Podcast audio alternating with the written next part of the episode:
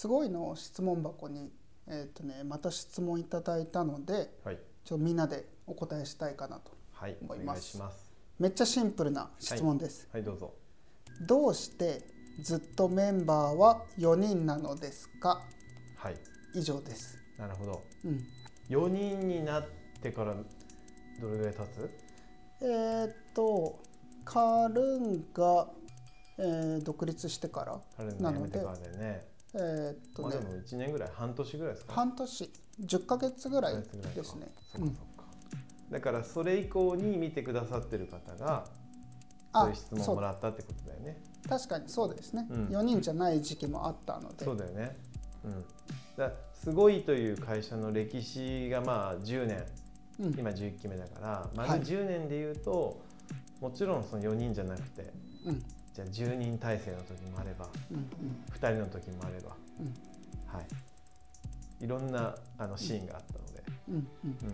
まあ、ここ最近の話でね。そうですね、はい、うん、特に写真に、ノートのトップ今も変わったけれども、はい、うん、ずっと4人で、はい、多分あれの印象強いんじゃないかなと思いますね。そうだよ、謎だよな、なんでこの4人だろうっていうかね、男女入り混じってこう4人男女入り混じって4人、なんかこう、なんだろう、売れないバンドみたいな格好。ああ、なるほどね、うんうん、何なんだろうこの人たちはっていう、はい、そういう印象があるかもしれないね、うん、客観視大事だねあとあれなんですかね、うん、なんか4人にこのなんかこだわりがあるっていうか、はい、うん、もう増やさないぞとか、はい、なんかそういう感じにも見えるのかもしれないですね、うん、ね、固まって見えちゃうのかもな。あ、うん、うん、そんなつもりないんだけどね。そう、そんなつもりないんですけどね。ここででも面白いよね。会社ってさ、それこそ人が見えてこないじゃないですか。はい。普通は。はい。多分うちそういう意味で言うと見せていってるじゃない。はい。いや、まあこれもある時期からそういうふうにしていってるけど、うんうん、だってね、5年前で言うと誰がいるのか、うんうん、どういう規模の会社なのかってこうわかんないですよ、会社概要だけで。確かに。ウェブサイトとか見てもわかんないもん。うん、はい。うん。まあ、社員数って書いてるじゃないですか、うん、はい、会社概要見たら。であれ15人とか、はい、5人とかって書いてあるけれども、うん、あの数字ってなんか生々しくないですよね。そうですね。で、うん、あとやっぱりね、コーポレートサイトってやっぱ更新頻度もさあ、そんなないですからね。ないじゃないですか。ないです、ないです。あそこに書いてることって別に最新の情報とは思ってないじゃない。はい、だからよくね、2020年3月時点って書いてあったりしますもんね、うんうん、そうだよね、うん、だからまあうちはそういう意味で言うと公式サイトがまずなくなりました。うん、ノートをまあ公式にしようという試みがあって、はい、まあオープンキッチン経営と名付けて、うん、まあその何でもかんでも言っちゃおうっていうさ、うんうん、いうところで言うと、まあ、読んでくださった方で言うと、あ、なんで4人なんだろうとか、4人しか出てこないなっていうのはあるよね、うんうん、普通はそうじゃないんだよね。そうですね、うんうん、なかなか見えてこないよね。そうか、じゃあオープンキッチン経営はうまくいってるじゃん。そうですね、ちゃんとその伝わってると、うん、確かに、うん、であれですよね、この質問を受け取ってからの後の話になるけど、はい、うん、今トップは3人になってますもんね。そうですね、だからまあ今週のすごいを、はい、まあ、最近担当してた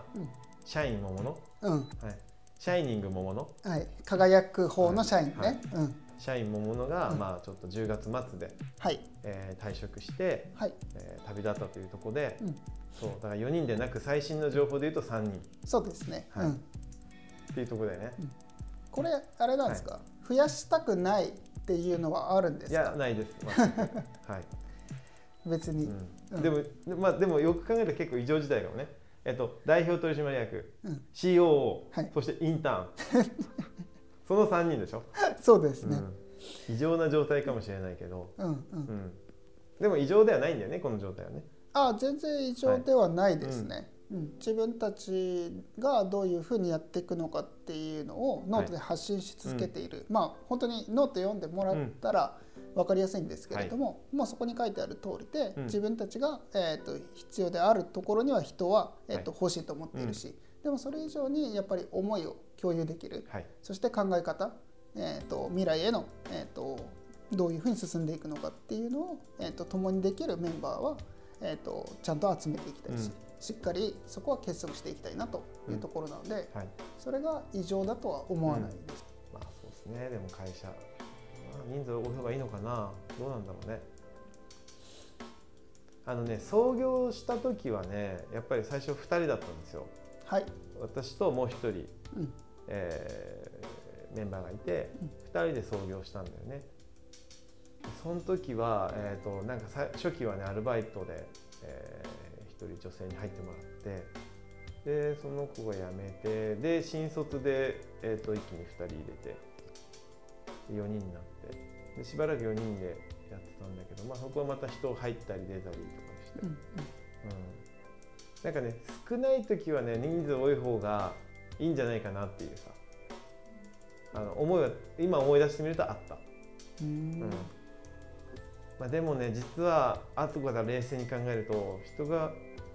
増えたら増えたでこう、まあ、違う悩みも出てくるし、仕事が増えるというか、正直ちゃんと話すとそういうこともある、だから一概に増えた方がいいとは言えないのかなっていう気もしてるし、難しいんだよな、そのどこでバランス取るかっていう。そうですね、なんか単純に人数だけの話で、その人たちが生産性を上げる、効率、業務のレベルを上げてくれるだけであれば、人って増やせば増やすほど会社の規模絶対にでかくなるし、売り上げも高くなるし、世の中に対してより良いことができるはずじゃないですか。でも人間が増えると、その分関係が増えるんですよね。で2人だったら1個の関係、3人だったら、3つの関係っていうふうにどんどんどんどんと増えていくから、それがうまくいかないと、人間って機械じゃないんで、そこに配置されました、だからそのまま自分の能力 100% 発揮しますとはいかないわけで、その人をどう 100% 発揮させるのかっていう仕事が絶対に存在してくるので、単純に増やせばいいっていうもんではないですよね。でも今の話聞いてと思ったのは、例えば、すごくファンクショナルな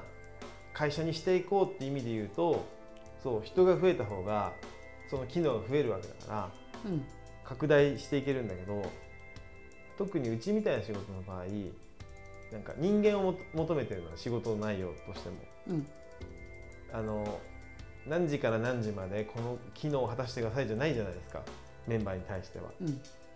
だから人間関係が増えるんだよね。増えます。まあでもそれをね、ややこし、難しいとは言いたくないんだけど、なんかそうだな、だからこの機能が足りなくなったんで、今例えばね、モモノがいなくなったことでさ、モモノの、まあ、穴が開いたというか、そのことによって、じゃあこの機能を誰か他の人で埋めたいから求めますという感じにはまだいかないよね。いかないですね、そういうものではないと思います、だからといって別に人を補填しないっていうわけじゃなくて、だから次にさ、ちょっとこうメンバーに加わってくれる人がいることをちゃんと想像するならば、なんかその人は別に何かの穴を埋めるわけじゃなくて、その人がやっぱいいなっていうさ、こうちゃんと惚れ込んでメンバーに加わってもらって、でその人が入ったことによって、まあ、その新しい関係性がそこに生まれるから、すごいまた違う形になるっていうことか。そういう形で探していきたいよね。穴を埋めるだけだったら、80点になったものを100点に戻すだけですもんね。でも、私たちにとって人が抜けるはそこ、なんだろう、機能が減るところはあるかもしれないけど、別にマイナスではなくて、その状態のすごいっていうものがあると、でそこに新しく人が入るのは、前の人の穴を埋めたり、足りない機能を補うっていうところではなく、新しいすごいを一緒に作るっていうところですよね。そう、新しいとか、違うものを作るとか、別にね、なんかガラッと全て変えようっていうわけではなくて、そこがお互いにとって成長のきっかけになってほしいですよね。そうだよね。そうだから、まあなんか3人になったことによって、まあ別に寂しさはあるけど、まあ別に欠けたわけじゃない、80点になったわけじゃない、そこは言えるよね。だからなんだろう、携帯とかでアプリってインストール簡単にできるじゃないですか、はい、カメラアプリ入れましたとか、編集アプリ入れました、とかね、経理アプリ入れました、みたいな考え方で何かをアンインストールするとか、そんな機能の問題じゃないですもんね。そうか、じゃあその例えで言うんだったら、なんだこう OS をアップデートする感じかな。毎回 OS のアップデートですよね。そうそうそう、人が入る、人が抜けるっていうのは常に新しい OS を作っていくイメージですよね。もし無理やり両方とも機械に例えるなら、そうね、確かそのイメージが強いかもな。なんかそのなんか組織がこうアップデートしていくみたいなのって、なんかすごいの特徴だなって思うんですけど、それってなんだ、ティール組織っていうところの特徴と重なるですかね。どういうところから来てるんだろうなと思って。そうだと思うよ。なんか要は会社ってものが、何かこう箱であって、そこに人、さっきスマホで例えばスマホがいいな。会社ってものが、スマホでさ、そこにアプリインストールするんじゃなくて、要はこれがスマホじゃなくてさ、生き物なんで、ね、機械じゃなくて生き物。だから中にこう、メンバーによってその姿から変わっていくっていうね、なんか機械だとさ、もうそこにどうぞアプリ入れてくださいっていう感じだと思うんだけど、生もの生き物、なんかそういう状態なので、いろんな例えが入ってより分かんなくなってきたらな、どうなんだろう、でも本当そうだと思うんだよね。ティール組織だから、ティール組織をね、別に学んだわけじゃなくてさ、もともとティール組織の話もね、なんか理想とするものを似たようなものないかなって思った時にティール組織だったっていうね。そうでもさ、ティール組織なかなか来ないね、時代の時流に。そうですね、来てはいるけど、やっぱり本当に一部のところでっていうところですよね。そうそうそう、いや、ティール組織をさ、こう読んでた時はね、もう本にもなってるし、これはもうこのトレンド来るなと。なんだったらちょっと後から追っかけてるような気分だったじゃないですか、でもなかなか来ませんね。後ろ振り返ったら誰もいない状態ですよね。あれって。そうそうそうそう、でも本当そうなのよ。自分たちが新しい組織をちゃんと自分なりに作っていこうと思った時に、たまたまティール組織っていうのがあって、そうね、読んだんだよな。いいなと思ったけどね。そうですね、理由はなかなか追いつかないですね。早すぎたんだよ、手つきしてるかもしれない。またですか。また、いつもそうなんですよね、すごいってね。でも確実に組織のね、進化ってものは来るから、徐々にではあるけどちゃんと進んではいるので、そうだから、そのティールの考え方っていうのはちゃんと持ってった方がいいと思うけど、でこの話もさ、今はちょっと早すぎるかもしれないけど、そのうち当たり前になってると思うし。そうですね、多分働き方とか、ワークスタイルっていうものが、去年のコロナから一気に変わっていって、どう柔軟に働けるのかっていうところもすごい大事になってくると思うので、この先も、なんかね、ただ人間を、もしくは自分を機械とか、機能だって思わずに働ける人が増えたらいいなと個人的にはすごい思ってるので、ニューノーマル、なんかね、そういう意味ではSUGOIの働き方っていうものがもっといろんなところに広がってほしいなと思ってますね。そうだよね。そうで、いつもね、この質問に対してちゃんと答えないっていう、また例のパターンになってるけど、でもこの4人、いつも4人なんですかって、ちゃんとそれに答えれたかな。答えてるんじゃないですかね。4人でこだわってるわけではないし、SUGOIの歴史を見ても4人じゃない時もあれば、今は4人じゃないし、もっと多かった時もあるし、っていうところですよね。人数であったり、そういう機能であったりっていうところで会社を私たちは作っていないっていうところが一番大事な答えかなと思います。じゃあ最後に一人ずつさ、未来予測して終わろうよ。未来予測をして終わる。じゃあ3年後、SUGOIは何人になってますか。もう数字だけ言ってください。COU1 から。その理由なしで。なしで。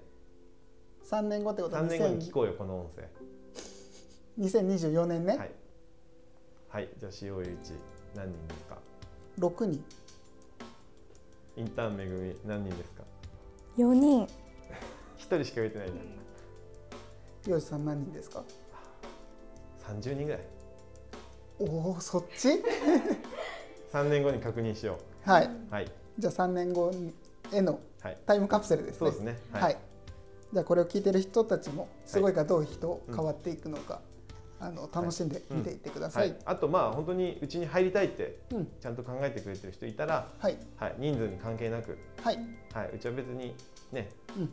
人数限定してるわけじゃないから。そうですね、はい、うん、ちゃんと連絡くれたら、はい、嬉しいな。面談をちゃんとやります。はい、させてもらいます。はい。